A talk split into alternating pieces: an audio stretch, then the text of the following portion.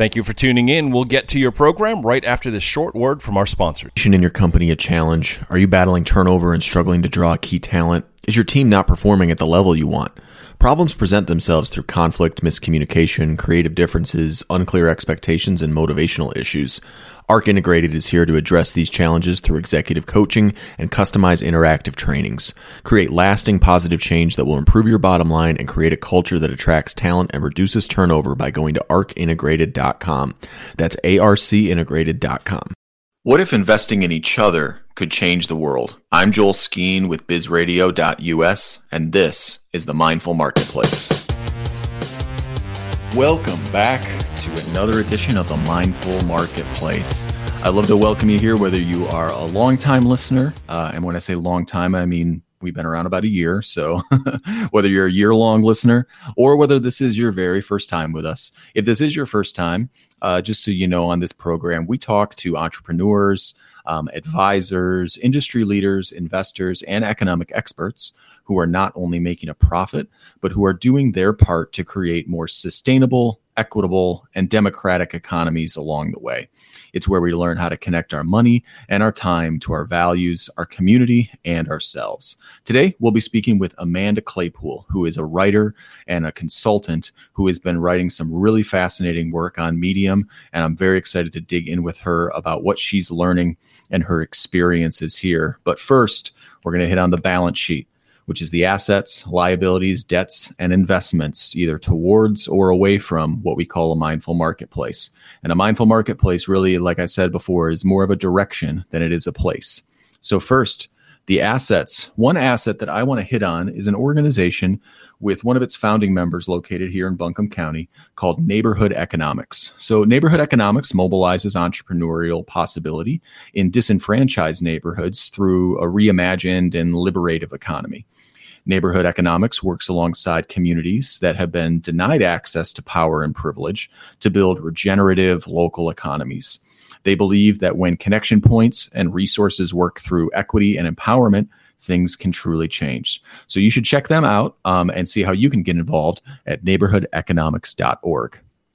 Now, in the liabilities column, um, one of the biggest liabilities to creating a mindful marketplace, I believe, is the consolidation of banks. And we did just hear recently from the Treasury Secretary, Janet Yellen, that it's likely that smaller banks are going to see more consolidation happen. She also says that she expects there to, quote, be issues in the commercial real estate sector given the changing approach to work. Next column is debts, debts that stand in the way of the mindful marketplace. So, a recent uh, survey asked the question what would Americans do to be completely debt free? And the survey finds that they would give up social media for a year, they would spend a night on a remote island, and even go without internet access. The survey found that 56% of people who owe debt do so more so for necessities than for, quote, nice to have items.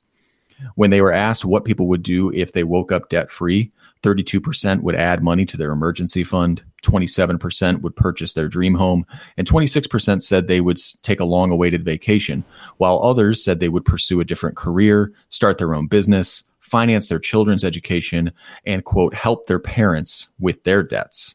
A third of respondents said that debt stood in the way of making significant life changes, such as buying a home or a car and setting up their child's savings. And people who are seeking support to manage their debt are out there. However, only 29% of people felt very confident in their ability to pay off their current debts on time. And while we're on that subject, just a reminder that the Mindful Marketplace has partnered with local financial tech company Quility to provide our listeners with a free consultation and customized report on how to best eliminate personal and business debt. So you can go to mindfulmarketplaceshow.com and click on Eliminate Debt to get your free report. Last column is investments towards a more mindful marketplace. So there are, you may know about what are called investment funds. There are about 10,000 investment funds in the US, um, but ones that focus on local businesses and allow grassroots investors to participate in those funds probably actually number fewer than three dozen across the country. But a new model promoted by the National Council for Community Capital and Cutting Edge Capital could radically expand the number, size, and impact of neighborhood funds. This model is what's called a diversified community investment fund or, or DCIF. C-. Basically, a DCIF is a is is primarily a fund of real estate projects that also allocates up to 40% of the capital for businesses using the real estate. This structure allows a community to raise capital for the fund using investment crowdfunding. So you can learn more about this exciting new model by going to the Cutting Edge Capital website and reading the article on it there. So, all right, that's the balance sheet. I am pumped to get to talk to Amanda here. Amanda Claypool, welcome to the Mindful Marketplace. Glad to have you on here today. Thanks for having me. I'm happy to be here. Yeah, I am really um, excited to talk to you because I know that you've been writing a bunch of pieces on Medium. In fact, I believe you said you're doing one every day right now. Is that right? Yeah, so for the month of June, I set a personal challenge to write an essay a day. Um, so I wake up every morning at 5 a.m. and I start typing, and by the end of the day, I publish a new article. Wow. the, uh, the, I've gotten up at 5 a.m. a few times, uh, but I'm usually not in a space where I can uh, write anything at that point, point of the day. So I'm very impressed by that. And we're going to dig into a few of the pieces you've had that have really started to gain some traction and I think are really fascinating. But first, I know you you moved to Asheville not too long ago, and we all know Asheville is a you know a town of transplants in a lot of ways. But your story of getting here, it didn't seem like it was your intention to come to Asheville. Is that right? How did that happen? Yeah, no, I had no intention at all of moving to Asheville. I actually had you know a life and, and career in, in, washington d.c and right before the pandemic i decided to pack up and move back home to upstate new york um, and have been kind of on a journey since then to figure out where I'm going to end up. Um, and so around this time last year, I packed up my Subaru Outback. I had converted it and was living in it full time. Um, and I was on my way to Austin, Texas. My plan was to move to Texas. And I ended up here in Asheville and I haven't left. That's great. What was it that uh, made you decide to abandon uh, Texas and you know set up roots here, at least for the time being? Um, so for one, the climate here is pretty nice. Um, being from the Northeast originally, I, I do like um, the mild climate here. Um, but the big draw for me was actually the people. This is the first place I've ever lived where there's a genuine sense of community. People are very authentic and, and welcoming, and it's just such a reprieve um, from other places I've lived, especially in Washington D.C. Yeah, I imagine that's a bit of a culture shock. Oh yeah. yeah, I uh, I moved down here from Metro Detroit, and I definitely felt that a little bit. But uh, DC, I feel like is on another level.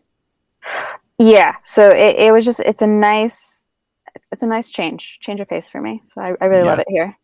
Yeah, and I think you and I were talking about how it's also one of the fastest growing places, especially for remote workers. You wrote a piece on that, is that right? Yeah, so actually, I think LinkedIn just published um, a data set last week where Asheville is ranked number two uh, in the country for remote workers right now, and I can see why. There's a there's a lot of draw to come here, especially with the community that exists here and all the resources for remote workers. Yeah, absolutely. Um, well, I do want to start digging in with you about one of these articles that you wrote, and that was within this last month. It was as part of this 30 day um, kind of challenge you set for yourself. Um, if I remember, or maybe it's it's outside of that if I'm saying that incorrectly. But um, you, it was a really fascinating piece where you actually did what a lot of people I think um, might not do just for an essay. you actually took a job. Um, and you wrote about that experience and you took that job in the service industry. Um, tell me a little bit about first what made you decide that this was something you wanted to write about?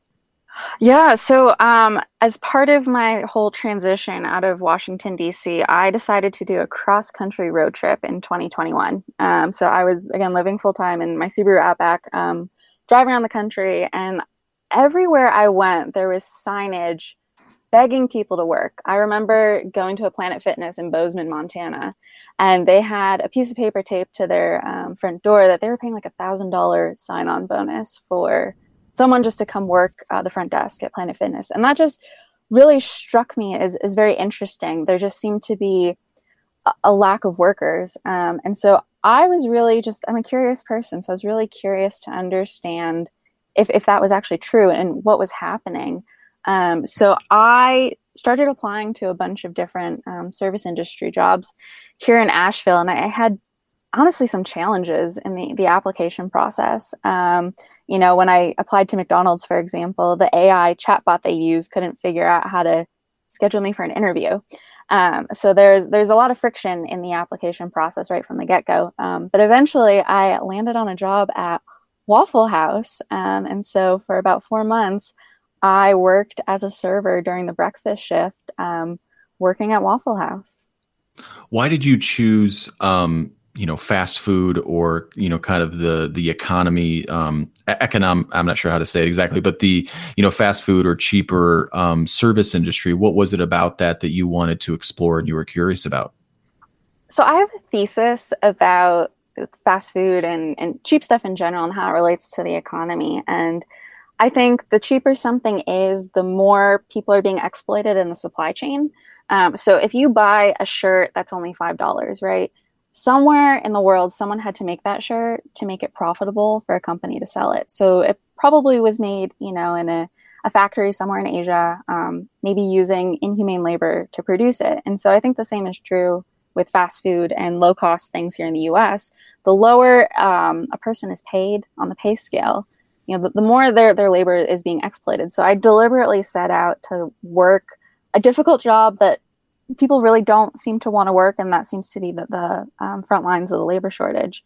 Um, but I really wanted to understand the economics of it and to see if I could make the math work for myself um, to see if these were actually viable jobs that people could could work and live off of. Hmm. Yeah. So, what was your initial experience? I know in your piece you mentioned that you really actually enjoyed the work. Surprisingly, yes. Um, so I, I spend a lot of time sitting at a desk in front of a computer, and I think anyone who spends a lot of time in front of a computer can relate. Um, it's just there, there's a nice um, break when you when you get to do stuff with your hands, and and I like talking to people, and I'm very social. So even though there were parts of it I didn't like, right? Like no one likes cleaning bathrooms, no one likes you know sweeping and mopping floors, but I liked talking to some of the, the uh, regular customers. I liked you know, seeing a smile on their face when I brought them their food and they were really happy.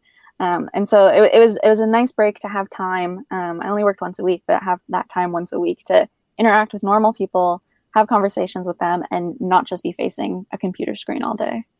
Yeah, absolutely. I know. I actually used to work in the service industry, and uh, myself, I was. It wasn't at a Waffle House. It was at like a fancy steak, uh, uh, you know, restaurant. But I was bussing tables. But there's there is something about getting to work with new people every day. You know, I think there's something very connecting about food. You know, allowing to really share that experience with someone and and provide that for them. But I guess what did you, you know, when your initial idea for going into this was to you were curious about this worker shortage situation, and especially in those service industry jobs. What uh, you know, what did you end up finding out? What were some of your biggest takeaways? It was really eye opening for me. So when I wrote the piece, I didn't realize this wasn't common knowledge, but um, servers are still only paid around two dollars an hour. So at Waffle House, my um, my paycheck was $2.92 per hour. So everything else came from tips. Um, and, and, the minimum wage for tipped workers is only $2.13. And that hasn't been increased since 1991. Um, and so the, the bulk of my profitability, if you, if you look at, you know, labor as, as a business proposition, the bulk of my profit, profitability working at a place like Waffle House came down to tips. Well, there's there's a fundamental problem with that, and it kind of gets to what I was saying before about um, kind of low low wage and low value um, uh, industries, and it's that the Waffle House dinner menu, you know, it's, it's not a steakhouse, right? You're not going to be mm-hmm. ordering fancy cocktails. You're not going to be ordering like giant T-bone steaks. The average, you know, price of a, a meal at Waffle House is maybe ten to fifteen dollars.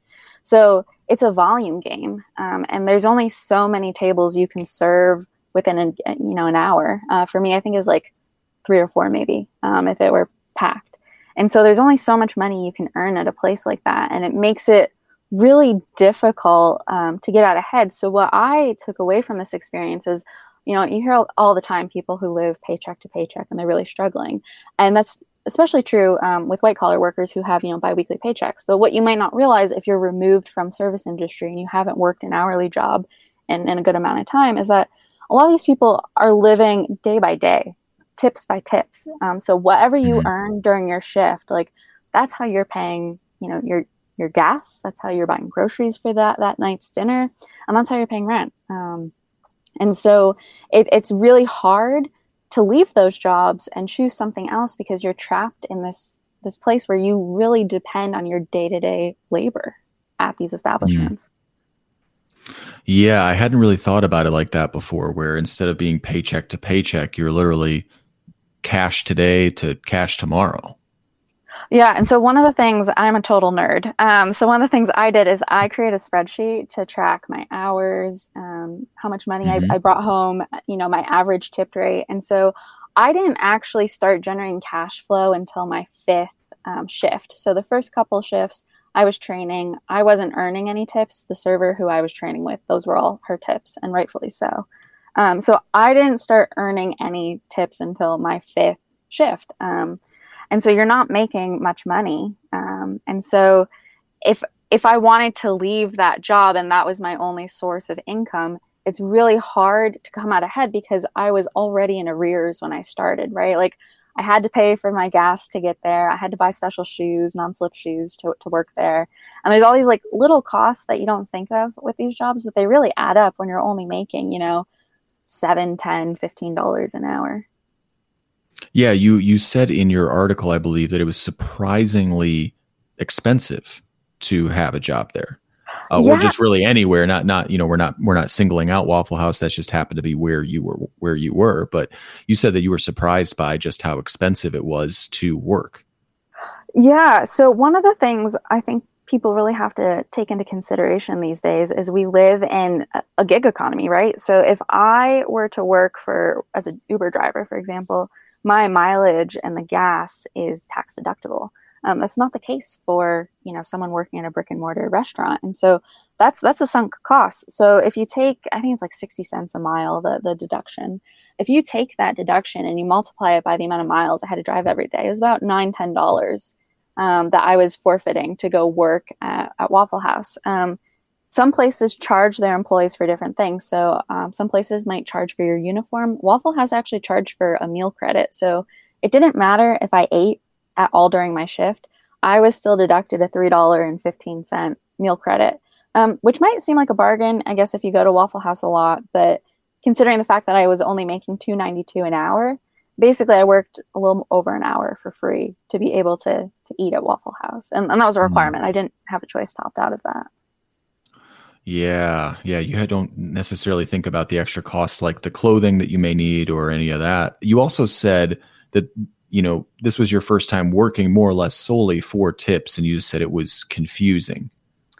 Yeah, so in the past, I've always worked. Um, the industry jobs I've worked have been um, like as a barista, for example, or counter service work, and so um, those job categories aren't the same as tipped labor, right? So they're usually paid, you know, anywhere from ten to fifteen dollars an hour. I, I spent a summer working as a barista in Jackson, Wyoming, and I made um, my base pay was sixteen dollars an hour, and then on top of that, I made tips, right? Um, and so it was really um, confusing to me to understand how the tipping worked because legally, uh, even though I was only paid two ninety two an hour, legally Waffle House had to make sure I took home at least seven twenty five because that's the minimum wage. Um, but it was never really clear to me how they they calculated that, right? So like cash tips are kind of invisible um, to the system. It's not like you're entering um, how much you're you're earning in, in cash tips, and a lot of the tips I did earn at Waffle House were were cash tips. So the system for how they calculated um, tips and how they adjusted uh, what they call a tip credit to bring me up to the 725 minimum wage was was really uh, confusing at times.